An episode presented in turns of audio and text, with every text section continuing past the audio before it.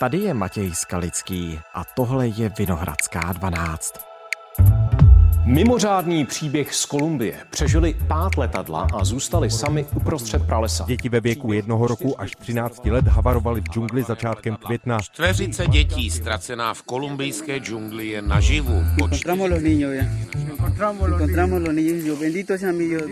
Vojáci vytáhli děti pomocí navijáků z neprostupné džungle do vrtulníků. Gracias a toda la gente que oraron 40 dní v džungli, kolumbijský zázrak. Příběh, který podle tamního prezidenta vstoupí do historie. Pát letadla, nástrahy pralesa, velká pátrácí akce a ve finále šťastný konec. O tom všem vypráví Eduard Freisler ze zahraniční redakce, který se věnuje dění v Jižní Americe.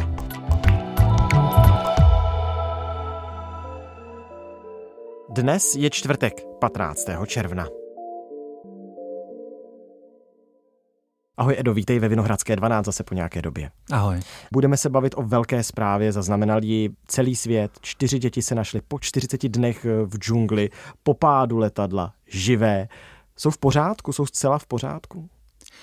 Já myslím, že v pořádku jsou. Oni se teďka nacházejí vo vojenské nemocnici v Bogotě, měly by tam být dva až tři týdny, lékaři jim dávají výživu, mají tam psychologa, protože zažili určité trauma, ale z poslední zpráv víme, že se jim daří celkem dobře. Hmm. Probíhá nějaké vyšetřování toho, co se vlastně stalo? Proč spadlo letadlo, jak spadlo, proč nemohli 40 dní ty děti najít? To letadlo spadlo kvůli tomu, že to byla malá cestna s jedním motorem a podle dosavadního vyšetřování to vypadá, že prostě ten motor selhal a to letadlo se zřítilo do, do nepřístupné husté džungle a trvalo dokonce dva týdny, než se ty trosky našly. Hmm. To letadlo spadlo 1. května a 15. května to letadlo tedy našli a začalo pátrání po těch dětech, když zjistili, že ty děti zřejmě přežily a někde putují džunglí. Že to trvalo tak dlouho, tak kvůli tomu, že ta džungle je skutečně zalesněná tak moc, že... To je taková úplně zelená stěna. To hmm. prostě tam nevidíš na 20 metrů. Nevidíš. Když ty vojáci pátrali po těch dětech, tak vlastně měli mezi sebou rozestupy opravdu nějakých 10-20 metrů protože se báli, aby ty děti třeba neminuly. Hmm. Tak hustá ta džungle je. Pojďme to odvyprávět celé od začátku. Ty jsi to řekl. 1. května cesna, malá cesna 206 letí nad amazonskou džunglí a najednou se jí porouchá motor, spadne? Mm. V tom letadle byl tedy pilot, člen jednoho domorodého kmene Magdalena Mokutuj, což byla máma těch dětí a čtyři děti. Nejstarší Leslie 13 let, pak tam byl ještě tři další děti, dohromady to byly tři holčičky a jeden, jeden chlapeček. Té nejmladší holčičce bylo dokonce 11 měsíců a v té džungli dokonce oslavila své první narozeniny hmm. a ten chlapeček, tomu byly čtyři roky a ten tam zase oslavil eh, páté narozeniny. Dokonce ta nejmladší holčička se údajně naučila chodit v té džungli nebo začala dělat první hmm. kroky. Hmm.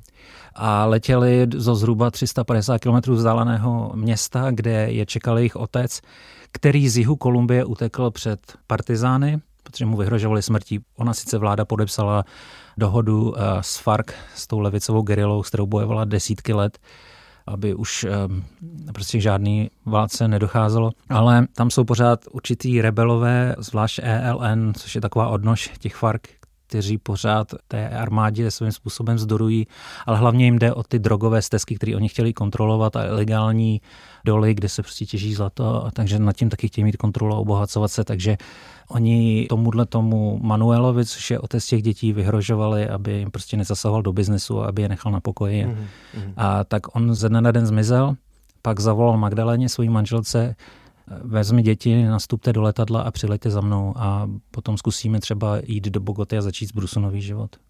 Tak to byl důvod, proč oni nasedli do toho letadla. To letadlo se tedy zřítilo někde doprostřed eh, amazonské džungle v Kolumbii. Kolumbie je rozdělená na takzvané departamenty.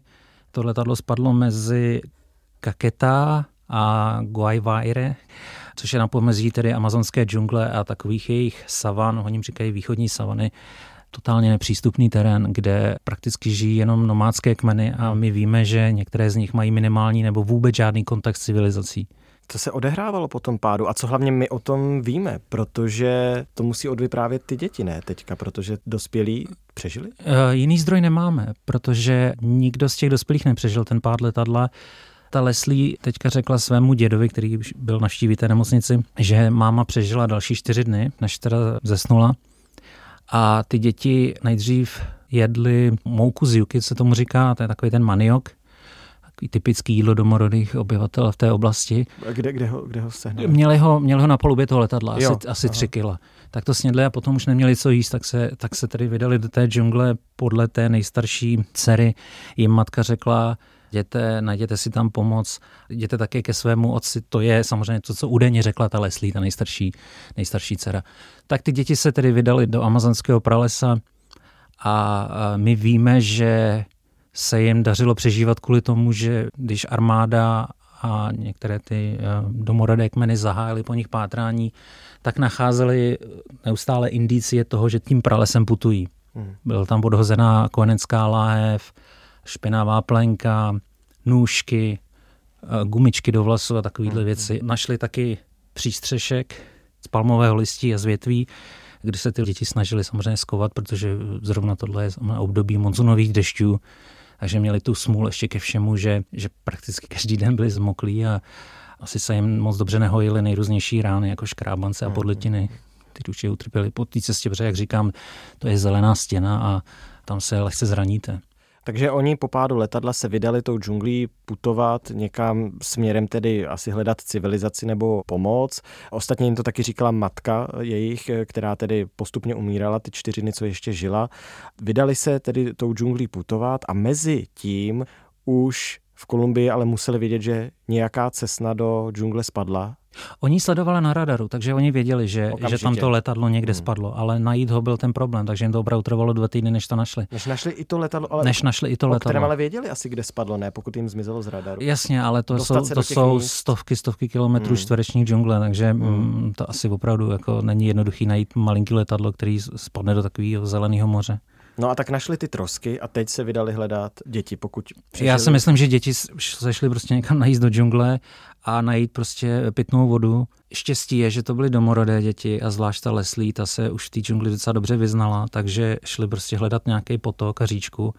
A i kvůli tomu vojáci našli stopy těch dětí u jedné takové říčky a oni podle té říčky šli, aby měli prostě pitnou vodu. Si člověk může říct, dobře, když prší, tak proč nepijou, že jenomže ta voda třeba padá zrovna na listy rostliny, která je jedovatá, takže jako není to moc velká legrace. Ale Leslie věděla například, jaký ovoce jíst a jaký ne, protože některý ovoce je taky prudce jedovatý. A bylo to kvůli tomu, že ta její rodina, aspoň to vyprávěli její strýcové a tety teďka pro kolumbijská média, že si s těma dětma hráli na hry na- jako na přežití. Takže se učili prostě, jak postavit eh, nějaký přístřeší z přírodního materiálu. Znovu říkám, co v té džungli jíst, co nejíst, jak se tam chovat, jak najít cestu k pitné vodě a tak. Takže i kvůli tomu eh, zřejmě ty děti přežily. Kdyby to byly děti bělochů, tak asi neměli šanci. A ještě musíme k tomu říct samozřejmě, že ta imunita těch domorodých dětí byla jin, nebo je jiná než, než, než potenciálně běložských dětí. Hmm. Asi by běložský děti, a teď jsem teda samozřejmě, nejsem odborník, ale asi by chytli třeba malárii nebo něco takového. No ne, tak jedno z těch dětí mělo jeden rok, ne? No, to je asi ten největší zázrak, že, že, to, že, to, že to malé dítě přežilo. Hmm. Ostatně to byl vlastně dvojí zázrak. Jedna přežili pár letadla a pak přežili 40 dní v džungli. No, jak velká ta pátrací akce vlastně byla? Protože tedy kolumbijské úřady eh, zjistili, spadlo tady letadlo, našli jsme trosky, pojďme hledat děti. Do toho se zapojil kdo všechno? No, no to bylo velmi emocionální. Čtyři malé děti ztracené někde v džungli, kde na ně může zautočit jaguár, puma nebo anakonda. Jedovaté Tu- tu- ovoce. Přesně tak je to v panenské přírodě, kde jsou opravdu jenom tyhle ty nomádské kmeny, k- s kterými ani civilizace nemá pořádný kontakt. Tak to od začátku byl atraktivní příběh. A sledovala to opravdu celá Kolumbie. Ta operace se jmenovala Naděje. Ta operace se jmenovala Naděje. Gustavo Petro, levicový prezident, který se dostal vlastně moci, je tam půl roku, čtvrtě roku, tak se sám angažoval a informoval tu společnost. On udělal teda tu chybu, že 17. května už na svůj Twitter napsal, že jsme je našli, ale to byla milná To informace. byly tak se ty pak, trosky, ne? tak se, no on, on tvrdil, že našli i jako ty děti, hmm. ale prostě měl špatné informace, tak se omluvil a ten tweet dokonce smazal asi o den později. Ale um, nasadil teda do té operace asi 150 vojáků, asi tři psy, tam ty děti hledali, nějakých 70 členů domorodého kmene A mezi těma lidma, kteří ty děti hledali, byl i ten Manuel, ten jejich otec. Pročesali stovky kilometrů pralesa a opravdu za těch, za ty tři týdny, nebo jak dlouho to trvalo, tak probádali asi každý kout té džungle, ale znovu říkám, jak nemáte žádný výhled před sebe, tak je hrozně těžký. Prostě byla to jehla kůvce cena svým způsobem. A co se teď zjistilo je, že aspoň to tvrdí její děda, že ty děti se dokonce jakoby báli, kdo za nima jde, protože slyšeli, ona to byla hlučná operace, že? protože oni k tomu měli samozřejmě i vrtulníky z těch vrtulníků, rozhazovali letáky, my vám jdeme pomoct, zůstaňte, nikam, nikam ne, ne, neutíkejte. Mhm. Tak to mohli schazovat třeba i potraviny, ne? Nebo... Schazovali i potraviny, jo, balíčky, balíčky z potravin. Údejně ty děti ani jeden z nich nenašli, ale možná se opravdu báli, tak se, eh, se skovávali ve stromech, aby, aby je nenašli, protože nevěděli, kdo za nima jde a když navíc... Že si mohli myslet, že jsou to třeba nějaké ty gerilové skupiny? Třeba, ale přece jenom ty domorodci se, já teď z toho nechci dělat žádnou pohádku, ale ty domorodci se přece po té džungli pohybují tiše. Hmm. A teď máte vlastně sto lidí, kteří křičí Leslie, Leslie. Z megafonu pouštěli nahrávku jejich babičky v tom jejich dialektu, která jim říkala, zůstaňte na místě, my si pro vás jdeme, nebojte se, jdeme vám na pomoc. A ta operace trvala každý den 24 hodin. Pomocí infračerveného záření, pomocí reflektoru tu džungli prohledávali prostě i v noci, protože měli opravdu strach, že každá ztracená hodina snižuje šance těch dětí na přežití. Trvalo to, jak říkám ještě jednou, už po několikáté 40 dní a ten okamžik, který kdy ty děti našli, ten byl jaký? Ten už mohli popsat i samotní ty dospělí, ty, kteří hledali, tak kde, kde ty děti našli nakonec? První, kdo je našel, tak byl jeden z těch psů, belgický ovčák, hmm. šestiletý, který se jmenuje Wilson. Smutná zpráva je, že se sám ztratil v té džungli a do dnešního dne ho ty vojáci hledají.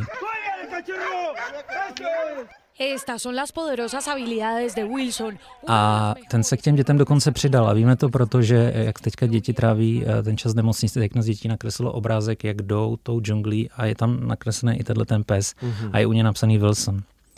Ten byl vlastně první, který se vloženě k ním jako dostal ale ty děti se pak při tom svém putování dostali na nějakou mítinu, kde, kde nebylo moc stromů, takže člověk z dálky mohl vidět. A jeden z těch vojáků řekl, že slyšeli plakat to batole. No a tak se k ním samozřejmě rozběhli a první věta snad byla, ten chlapec řekl, moje máma zemřela, to byla jedna z prvních vět a Leslie řekla, že mají hlad a jestli jim nemůžu dát něco k jídlu.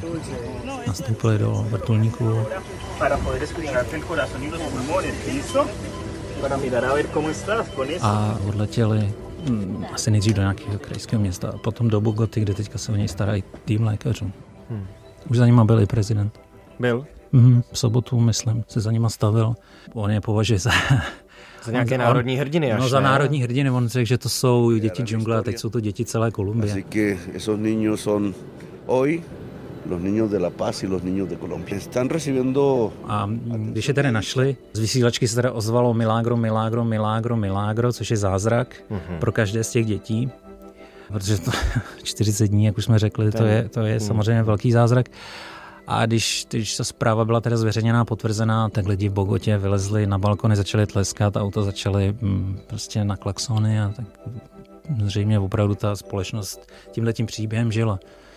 No ale nejenom v Kolumbii, ne? To tím žila velká část světa, kde se to objevilo ve zprávách. Asi jo, já teda nevím, že by v Praze někdo, tak někdo tleskal. Se, no ne, to takhle jsem to nemyslel, ale že i v, určitě i v České republice ten příběh byl sledovaný.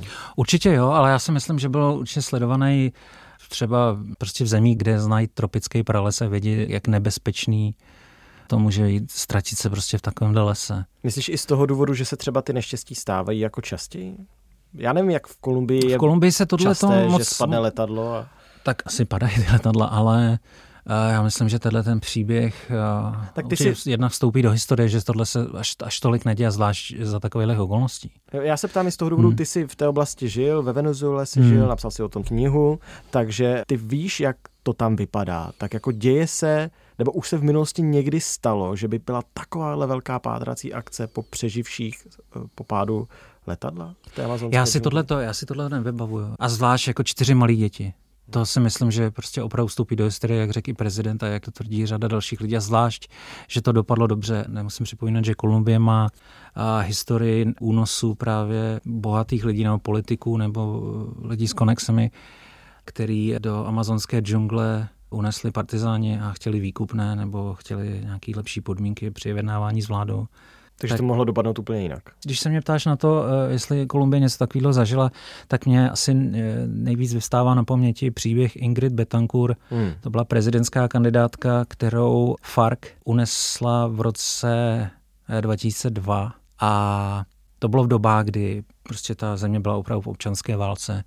Na jedné straně levicoví partizáni, na straně polovojenské jednotky, armáda, do toho kokainový kartely. To, to byl takový jeden vír násilí a, a opravdu hrozivých věcí ale ta Ingrid v té džungli zůstala 6 let než ji armáda osvobodila. Wow. A to se samozřejmě taky sledovalo, co, co hmm. s ní bude. Že ona navíc Ingrid eh, má francouzské kořeny a, a v té době právě se snažila, nebo byla um, součástí kampaně na prezidenta tak to bych asi přirovnal, to bylo taky celá ta země sledovala, co se v té džungli opravdu takhle děje a, a kdy dojde k nějaký záchranné akci a, a dlouho trvalo, než se vůbec zjistilo, kde by mohla být. Hmm. Takže ji taky považovali dlouho za mrtvou. A nechci říct, že tady u těch dětí, že si lidi mysleli, že to ty děti nepřežijou, ale samozřejmě každý uplynulý den to vypadalo, že prostě asi to nebude šťastný příběh. Nakonec to šťastný příběh je. Gustavo Petro, prezident Kolumbie, to označil za případ totálního přežití, který tedy vstoupí do historie.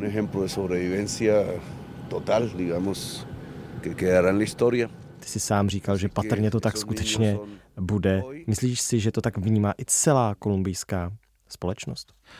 Určitě, já si myslím, že ta Kolumbie po 50 letech občanské války, po covidu, teďka inflace, jedna zpráva špatná za druhou, tak každá ta země asi občas potřebuje nějaký takový příběh naděje a, a inspirace.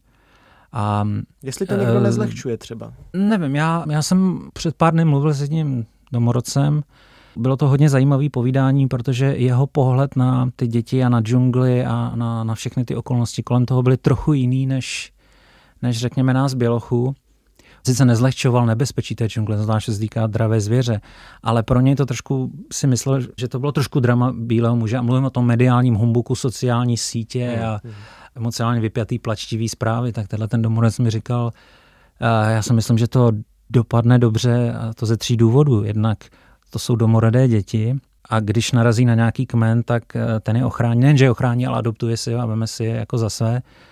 A prostě džungle je naše matka a i když je svým způsobem nebezpečná, tak nám taky dává život. Takže on byl dost optimistický, ještě samozřejmě tvrdil, že zažil sám, že se mm, některý členové kmene ztratili v té džungli. Dokonce i nějaký zkušený lovci a že se třeba k tomu svýmu kmeni vrátili až po letech. Hmm, hmm. Ale nebylo to tak, jako že... Ztratili pojetí o čase třeba. Ztratili pojetí o čase, ale vrátili se s nějakou novou modrostí, s, nějakým, hmm. s nějakým novou dovedností, zkušeností, s nějakým novým vizem. Takže ten, ten se na to díval trochu jinak, ale já bych nechtěl, aby to vyznělo, že úplně to zlehčoval, protože samozřejmě i on věděl, že roční dítě je takhle vystavený všem nebezpečím džungle, že to je prostě strašně nebezpečný. Ale byl to takový trošku jiný pohled, taky trošku kritizoval tu armádu, že se při té záchranné akci chovala moc hlasitě a tím mohla prostě si znepřátelit lesní duchy a ty lesní mm-hmm. duchy. Tyhle ty uh, jiné bytosti by těm dětem mohly uh, třeba ublížit po cestě. No. Říkal. Mm. Ale to, tak to je jeden pohled. No a já myslím, že většina prostě opravdu těm dětem držela palce a asi to sledovala den ode dne. No. Což média samozřejmě eh, jim v tom pomáhali, že ty, ty média to samozřejmě sledovaly. A bylo tam spoustu samozřejmě spekulací, co se děje, co se neděje, eh, jak daleko ty vojáci můžou od nich být, jak nejsou. Nakonec se vlastně zjistilo, že ty děti byly jenom tři hodiny chůze od toho letadla. Takže oni byli poměrně blízko tomu, ale znovu je to tak špatný, je to tak těžký terén, že tam člověk vlastně jde opravdu krok za krokem, že musí různě obcházet, prodírat se, a nebo chodili v kruhu, kdo ví, to se samozřejmě ještě všechno dozvíme, to. ale zvládli to. Tak moc díky, Edo, že jsme tady mohli odvyprávět taky nějaký šťastný příběh. To naslyšenou.